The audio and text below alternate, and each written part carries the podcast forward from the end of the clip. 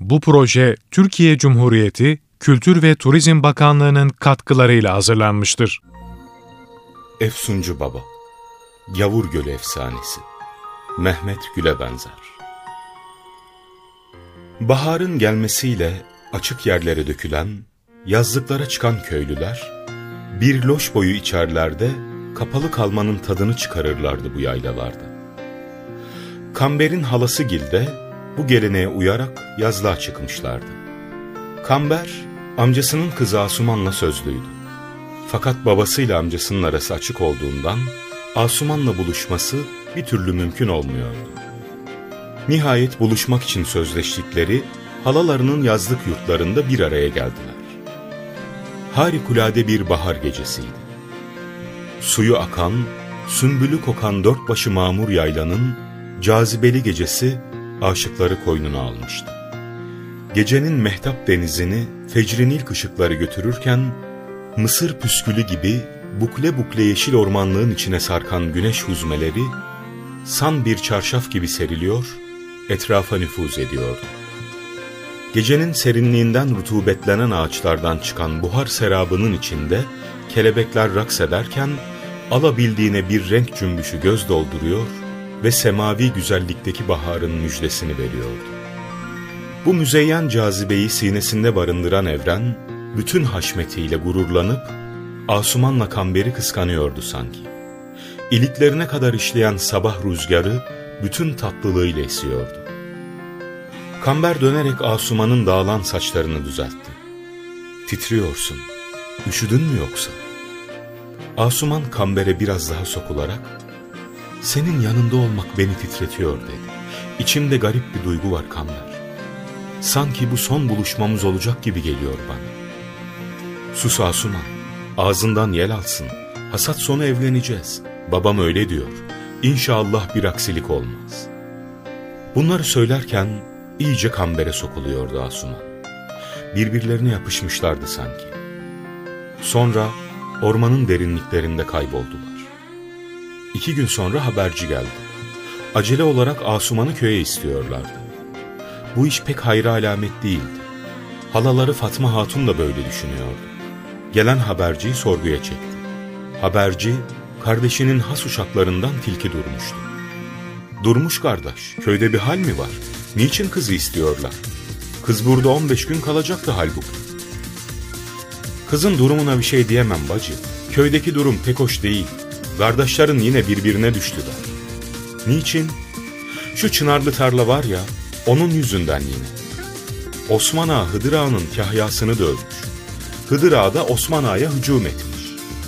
İkisinde de kafa göz kalmamış. Aşağı köyden haber geldi. Yukarı köyün adamları Hıdır Ağa'yı dövüyor diye. Yukarı köye de haber salmışlar.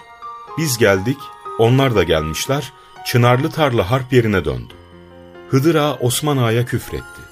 Osman Ağa da ona silah çekti. Neyse ki araya ihtiyarlar girdi de yatıştırdılar. Yoksa kan gövdeyi götürecekti. Bu acı haber üzerine Fatma Hatun derin bir ah çekti.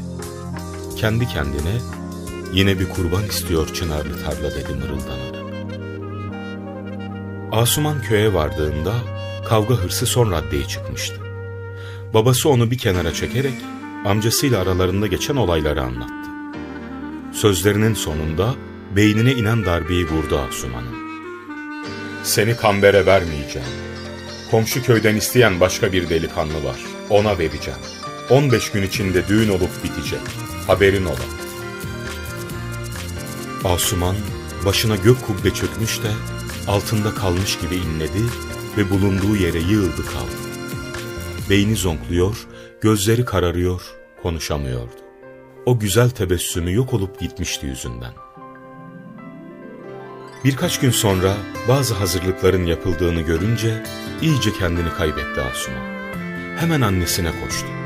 Kamberden başkasına yar olmayacağını münasip bir lisanla anlattıktan sonra fazla zorladıkları takdirde kendi canına kıyacağını da sözlerinin sonuna ekledi. Anası bu konuşmaları babasına iletti. Hıdır Ağa öfkesinden kudurmuş, Asuman'ı öldüresiye dövmüştü. Zavallı kız birkaç gün kendini bilmez bir halde odasına kapandı. Nihayet ani bir kararla başından geçenleri bir haberciyle Kamber'e ulaştırdı. Yazdığı mektupta Çınarlı tarlada kendini öldüreceğini de belirtiyordu. Kamber haberi aldıktan sonra Çınarlı tarlanın yolunu tuttu. Kanter içinde geldiğinde iş işten geçmişti artık. Obanın genç ve güzel kızı Asuman yaşamıyordu artık. Güzel gözleri yarı açık bir şekilde parıldıyor, narin boynu bir tarafa bükülmüş halde duruyor. Kamber için yaşamanın hiçbir manası kalmamıştı. Hemen kararını verdi. Köyden akın akın gelen kalabalık, asırları geride bırakmış koca çınarın çevresini sarmış, adeta abluka içine almışlardı. Kısık sesle ağlayanların yanında, çeşitli yorumlarda bulunanların sayısı da az değildi. Asuman'ın babası Hıdır Ağa, biraz umursamaz, biraz hoyratça emir verdi adamlarına. İndirin şu küstahları aşağı. Adamlarda korkak ve ürkek davranmanın kendilerine bir şeyler kazandıracağı intibağı vardı. Onların mütereddit hareketleri sessizce izlenirken Osman Ağa'nın sesi duyuldu. Bir hamlede Hıdır Ağa'nın yakasına yapışmış bağırıyor. Seni gaddar, seni kıymet bilmez budala. Neye mal oldu şimdi bize şu cimriliğin, şu açgözlülüğün? Çam dalı gibi baba yedi, fidan gibi masum kızı yedi. Bu yavrucaklara değil de sana mezar olmalıydı şu çınarlı tarla ki, yüreğim o zaman hem yanıp hem soğumalıydı. Sen insanlık nedir bilmeyen bir zalimsin. Kardeşinin ayakları dibine yığılıp kaldı dev gibi adam. Hıçkırarak ağladı, ağladı. Sonunda kalktı, seni Allah'a havale edeyim dedi, Çınar'a doğru yürüdü. Adamlarına da kendini takip etmeleri için işaret etmişti. İşte ne olduysa ondan sonra oldu. Çınarın tepesinden aşağı sanki bir kasırga hortumu uzanıyordu. Kalabalığın gözleri fal taşı gibi açılmış, çınarın tepesine dikilmişti. Çınarın tepesinden gelen uğultuyla beraber yer altından da boğuk bir uğultu geliyordu. Şiddetli bir ıslığa benzer bir ses, sonunda yere doğru sarkan bir yılan, Kamberle Asuman'ın asılı bulunduğu dalın üstünden hışımla yere doğru sağıldı. O zamana kadar olayın ezikliği içinde miskin miskin duran köylülerde bir kaynaşma başladı.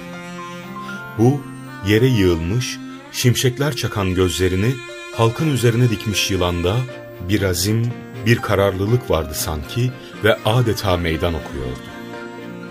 Ölülerinizi alamazsınız.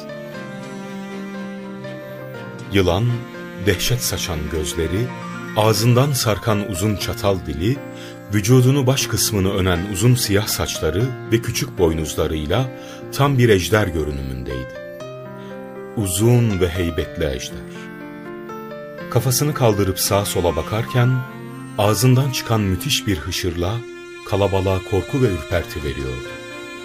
Yılan biraz sonra ağır vücudundan umulmayan bir çeviklikle Çınar'ın çevresinde bir iki tur attı, isyankar ölülerin asılı olduğu dağın üzerine sarıldı. Şimdi heybeti bir kat daha artmıştı. Bu heybet ve yaptığı gösteri köylüleri hipnotize etmişti sanki. Kimse bir şey konuşamıyor, donmuş gibi seyrediyorlardı. Nihayet yılanlar hakkında birazcık bilgisi olan yaşlı bir köylü, bilgiç bir tavır takınarak ileri atıldı. Ağlar, köylülerim, bu yılan öldürülemez, tutulamaz. Hele yanına yaklaşmaya hiç gelmez.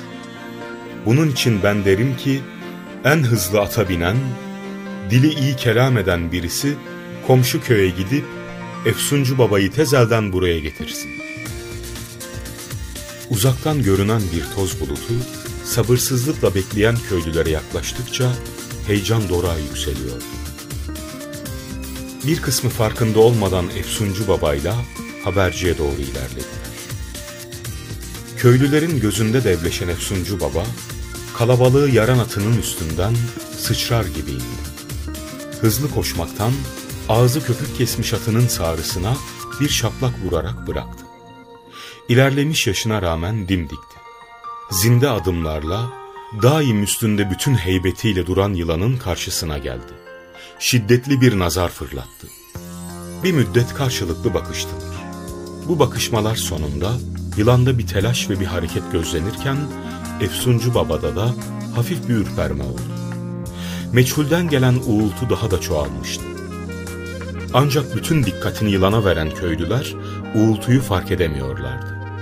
Şimdiye kadar hakkında çok şey işittikleri fakat kendisini ilk defa gördükleri Efsuncu Baba acaba ne yapacaktı? Efsuncu Baba birden kalabalığa döndü. Bir şeyler ya da birini arıyormuş gibi dikkatle baktı. Sonra aradığını buldu ve bakışlarını yan yana durup kendisini izlemekte olan Hıdır Ağa ile Osman Ağa'nın üzerine mıhladı. Onların yalvaran bakışlarını aldırmadan sert ve kendinden emin bir tonla konuştu. Payınızı fazlasıyla almış olduğunuz dünya nimetlerinin zekatı şu iki yavru işte. Efsuncu baba gerilmiş yüzünü biraz daha sertleştirdi, alnı kırıştı, avına atlamaya hazırlanan bir şahin gibi hiddetten irileşen gözleri daha da irileşti. Hasisliğinizin ve nefsinize uymanın cezasını çekeceksiniz. Hem de çok yakında çekeceksiniz. Allah'ın sizlere verdiği şu pırıl pırıl suyu, verimli tarlaları ve daha nice dünya nimetlerini az bulup, yıllarca birbirinizin canını yaktınız. Birbirinizin malına mülküne zarar verip, kalplerinizi kırdınız. Düşünmediniz, kalbin Allah'ın evi olduğunu. Ama bundan sonra düşünmeye zaman bulamayacaksınız. Soyunuzun ve obalarınızın sonu gelmiştir artık. Efsuncu baba ellerini hiddetten kızarmış yüzüne götürdü, öylece kaldı. Az sonra şiddetli bir patlama oldu. Köylülerin şaşkınlıklarına karşılık Efsuncu baba sakin bir şekilde yılana döndü. Korkutucu bakışlarını aldırmadan birkaç adım daha yaklaştı yılana ve ortalığı çınlatan müthiş bir gürlemeyle ''Çekil ya mübarek'' dedi. Bu emri duymuş, anlamış gibi yılan, Asuman'la Kanber'in asılı olduğu dala dolanmış gövdesini ağır ağır gevşetti. Bütün dikkatiyle olanları seyreden köylülere son bir nazar atfetti ve daha çok bir ejderi andıran iki aşığın bekçisi bu koca yılan, duyulmamış bir ıslık ve vınlamayla asırlık çınarın tepesine doğru aktı. Köylülerin korku, dehşet ve heyecan dolu bakışları arasında sanki bir top kara bulut gibi gözden kayboldu. Gözleri çınarın tepesine çakılı kalan köylülere dönen Efsuncu Baba, aynı gürleyen sesle nara atar gibi, ''Gavur köyü burası, burası bir gavur köyü oldu artık.'' dedi ve atını atladığı gibi o da gözden kayboldu. Nice sonra şaşkınlıkları geçen köylüler, cesetleri indirmeyi akıl edip Çınar'a yürüdüler. İşte tam bu sırada korkunç bir patlama daha oldu. Çınarın dibinden fışkıran ve kara çamuru andıran bir su, kimsenin kaçmasına fırsat vermedi. Aynı anda gökten de bardaktan boşanırcasına bir yağmur iniyordu. Çok geçmeden yerden fışkıran bu boz bulanık suyla şiddetli yağmur ortalığı göle çevirmiş, aşağı ve yukarı köyleri yutuvermişti.